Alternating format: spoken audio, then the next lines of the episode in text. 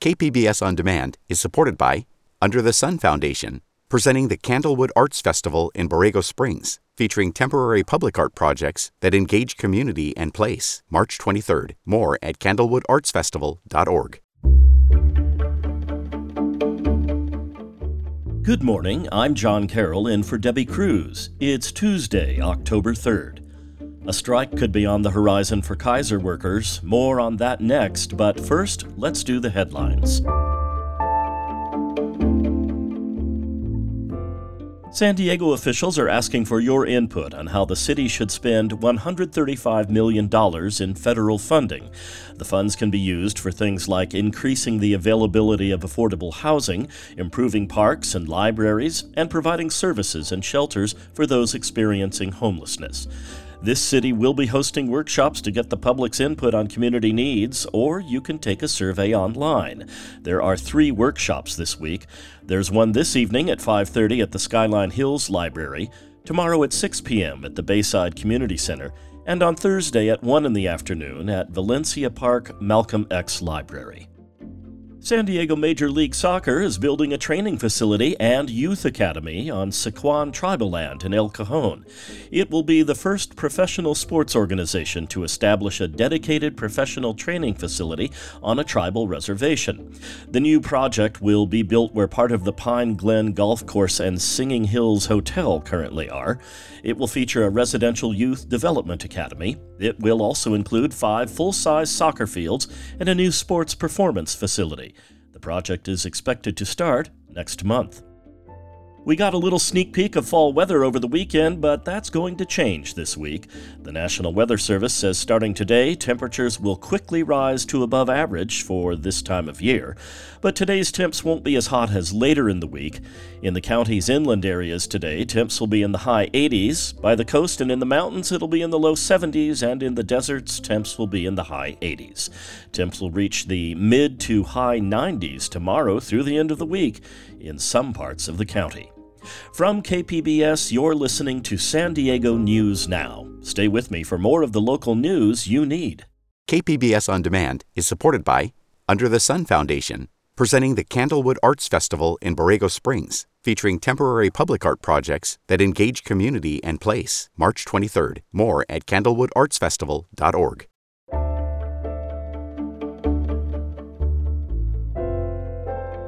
More than 75,000 Kaiser workers nationwide could walk off the job tomorrow, including a few thousand here in San Diego. Negotiations are still underway as the largest healthcare worker strike in the U.S. looms. Health reporter Matt Hoffman has more. There's about 4,500 Kaiser San Diego workers represented by OPEIU Local 30, from ultrasound technicians to certified nursing assistants, housekeepers, and pharmacy techs. Union leaders say facilities are understaffed, but local Kaiser officials push back, saying they're meeting state staffing requirements. Kaiser's latest offer includes raises from 12 to 14 percent spread out over four years, something they say keeps pay above industry averages.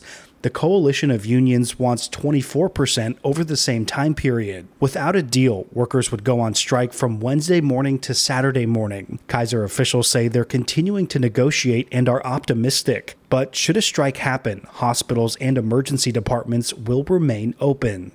Matt Hoffman, KPBS News.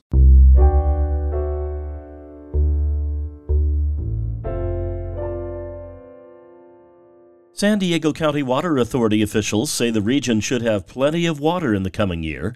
Environment reporter Eric Anderson has details. The Colorado River Basin remains locked in a mega drought despite rainfall and snow that increased water levels in Lake Mead and Lake Powell this year. If the drought lingers, federal officials could cut back how much water flows into California, Nevada, and Arizona there are currently voluntary cutbacks in place which don't affect San Diego. The authority's Alexi Schnell says any mandatory cutbacks would have a local impact. If there was an actual cutback, not a voluntary reduction, but if there was an actual cutback to Imperial Irrigation District supplies, we would share in approximately 6.5% of that, so a very small percent. San Diego County water officials say the region should have plenty of water in the coming year, even though there's concern about the Colorado River. Eric Anderson, KPBS News. Coming up, what's included in Kids Free San Diego this month? We'll have that and more just after the break.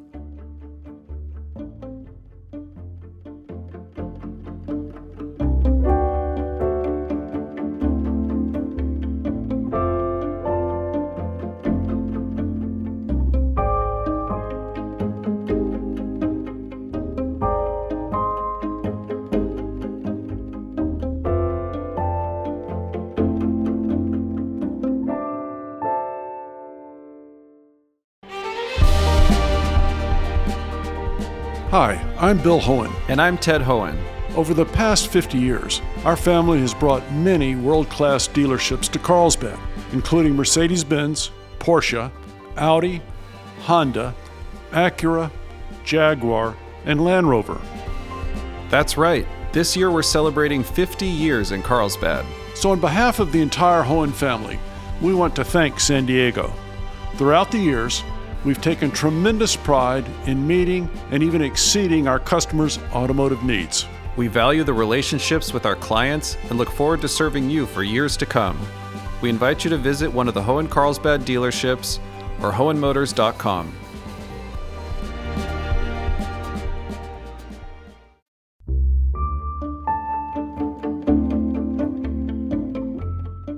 For the next installment in our public art series, producer Brendan Tuccinardi takes us to a giant mosaic. It brings the underwater world to life in concrete and tile. Some fish? I see starfish. Starfish! Look at the starfish! It's just steps away from a swing set slide in Jungle Gym. In the background, you hear the laughter of children and the sound of crashing waves. It's another playground of sorts made out of concrete and tile. The map, as it's affectionately called, is a 2,500 square foot mosaic. It sits at the Walter Munk Educational Plaza at La Jolla Shores. This massive piece of public art depicts the Grand Canyons of La Jolla, as well as over 100 species indigenous to California's coast, all in hundreds of thousands of pieces of hand cut tile. Making a mosaic of this size is not easy, and it's only possible thanks to the technique called lithomosaic. It was invented by artists Robin Brailsford and Wick Alexander, along with concrete specialists. Well, I tend to be a person who thinks big, and this is a technique that really only works for big. The patented process is a remix of the classic mosaic technique of securing tile to a surface with mortar and grout. Instead, lithomosaic uses monolithic concrete pours. So, lithomosaic did two things. It allows us to work super large. Uh, one just went in this week in uh, Tempe, Arizona, that's 750 square feet. Um, and it also has figured out a way through the chemical balance of the concrete and with the techniques that we put into it to allow it to go in in a freeze thaw environments. Brailsford also works with artists Kelsey Hartley and Mariah Armstrong Connors. She says a new mosaic begins with research. I, I study it really hard. I am there, I watch the sunrise, the moon set, whatever. Um, I talk to the people, I research a lot in the libraries, I read a lot of books. Brailsford and Alexander's home studio is nestled in the hills of East San Diego County. There, the shelves of books are evidence of that scholarly approach to public art. We're at a funny point now where the house doesn't have very many walls, and all the walls that can have either paintings or bookshelves so, you know, how many more books do we buy um, is the current problem. Once the research is done, the next step is design conception. I do all my lithomosaic layouts. Um, I paint them on clear plastic because I'm basically a glass artist, and so I'm most comfortable working in glass. That's why you know things that you're seeing that are older um, are glass. Then the labor-intensive work of hand cutting and placing each piece of tile begins. In the lithomosaic process, tiles are secured upside down to mesh with water-based glue. After the layout is complete, it's time to install the mosaic. This is done by concrete professionals. So they take it and they lay it upside down in the monolithic concrete pour, pull off the plastic, and then they trowel it, trowel it, trowel it. And then when the concrete has begun to set a little bit, enough to hold the tiles in place, Back at the map, we're able to get a better idea of how the skilled craftsmen install the mosaic. Imagine putting this much tile in your kitchen. um, so what they were doing was that on one hand, on one end they were troweling this one in, and over here they had the pumper truck, and they were up to their ankles you know, pumping in the concrete and, and, leveling it and then bringing over the next one at the same time. And it's uh, the ballet of the highest order of how they put it together. All of this wouldn't be possible without the Walter Munk Foundation for the Oceans. It worked with the city and community stakeholders to bring the mosaic to life. Munk is widely considered to be the father of modern oceanography. He was one of the first scientists to bring statistical methods to the analysis of oceanographic data. And while he died in 2019 before the map was finished, the mosaic continues his legacy of teaching the next generation about the oceans and the animals that call it home. And the beauty of public art is that it's for everyone. Brendan Tuccinardi, KPBS News. To see more public art stories and tell us what art pieces we should cover, go to kpbs.org/publicart.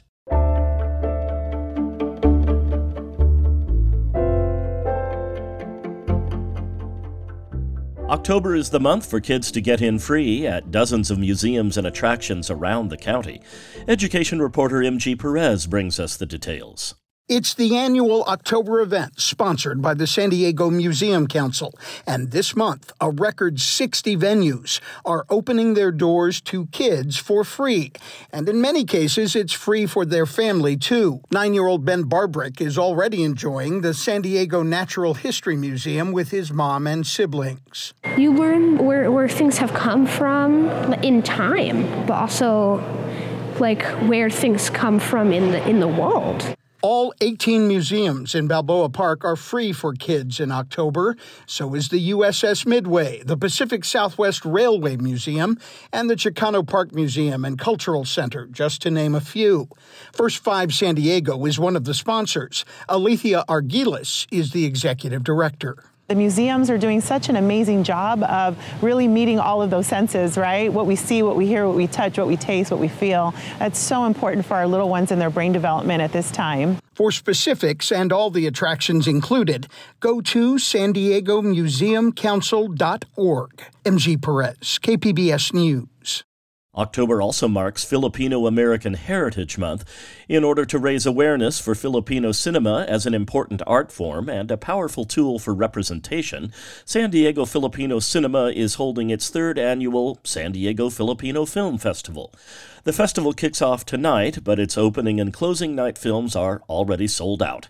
Film critic Beth Accomando spoke with Benito Bautista, executive director and co founder of San Diego Filipino Cinema Here's that conversation. For people who may not realize this, San Diego really does have an exceptionally large Filipino community. Yes, we're, we're the largest Asian ethnicity in San Diego. And you are opening the festival this year with a documentary, Nurse Unseen. According to National Nurses United, Filipino nurses only make up 4% of the nursing population, but account for nearly a third of coronavirus deaths. Why is this happening to Filipino nurses? Filipino nurses have been in the United States for decades. You cannot take Filipino nurses for granted anymore. We have to continue telling our story. We have to be seen. Nurse Unseen is directed by Michelle Josue, an Emmy awarded uh, filmmaker from LA. She's coming, by the way. This is this is a story of the you know the invisibility of, uh, of the Filipino nurses in our in our American society, and the only time I think we started hearing about their contributions is during COVID, and then at the same time they're also victims of uh, um, uh Asian hate put that together and you have you have a very complex story. Through the festival and through San Diego Filipino cinema, you really celebrate a lot of heritage through cinema. Yes. I think the intention really is so that we can be included on the table, you know, at the table for discussions, so that we can share our experiences, our struggles, our history, our dreams, our future, and so that we can we can learn from each other. And we've been invisible for we've been in in in different industries you know including the film industry but we've never been highly visible. And so what we're trying to do is we're trying to amplify that representation and that when we do that it also amplifies and inspires even our own community in terms of heritage and pride. And so that's something that's really yeah, that's really important for, for our work. And you have a centerpiece film called Searching for Kapwa, and this also looks to a lot of Filipino heritage and really puts things into a large context. Kapwa is a sense of connection to other people, particularly other people of Filipino descent. So it's a sense that we are all connected, we are all family, and it feels like a really spiritual sense of connection that we are cut from the same cloth. And regardless of where we are and whether or not we even really know each other, there's a sense of family and connection and community. Why had I always felt the exact opposite, feeling so disconnected from my culture? How did this happen? With Terry by my side, I began a search to understand. We have first generation Filipino immigrants and second generation, third generation. We have the Gen Z. It, it's actually it's a shared experience with all immigrants and we're all immigrants here so this is sort of trying to figure out where we're at and answering the questions of disconnection generational gap cultural disconnect the american experience you really kind of want to know how it is as a transplant from a different country how it was before and how it is now if you're born here coming from that generation it's, it's beautiful because we we see ourselves in, in the stories, you know, and, and, and in the dialogue, in the discussion. So, yeah. Well, and as programmers, you guys are being pretty ambitious as well. You're showing over a hundred films, both in person and online. Yes, yes. We have a lot of things we're doing, and the team, the, you know, the the members of the programming team, uh, uh, headed by uh, Emma Francisco, they're doing other projects, and so sometimes they can only watch two films or three films a day. And then we we tally our score. Individually we watch the films we analyze the film we prepare our arguments and then we sit down as programming team and we discuss. And and fight about the and really fight for the arguments that we have for the film that's that's yeah you're right it's a little ambitious it's a little ambitious but we're excited because uh, in the beginning when we opened the doors, and I think that was the first time during the first year, right? You were with us. We were nervous because we just opened the door to the first San Diego Filipino Film Festival, not knowing who's going to be here. Are we going to even have films submitted? And now we have we have films, and up to now there's still people trying to submit films, but we reached the deadline. It's you know we couldn't do it, so we're really happy and also thankful for our uh, sponsors, our volunteers, our programmers, and our team of volunteers, and our our community, you know, and, and, and really engaging with what we have. And this is just the beginning. We want to expand with other programs within the festival. This year we have, like last year, we have Visions and Voices panel discussion as well. That was Benito Bautista, executive director and co founder of San Diego Filipino Cinema, speaking with KPBS film critic Beth Accomando. The third annual San Diego Filipino Film Festival runs today through Sunday at The Lot, Liberty Station, and at AMC Plaza Bonita. That's it for the podcast today. As always, you can find more San Diego news online at kpbs.org. Join us again tomorrow for the day's top stories. Plus, we hear why the Environmental Health Coalition is asking the San Diego City Council not to allow a Barrio Logan biofuels company to build a pipeline between two of its buildings. I'm John Carroll. Thanks for listening, and have a great Tuesday.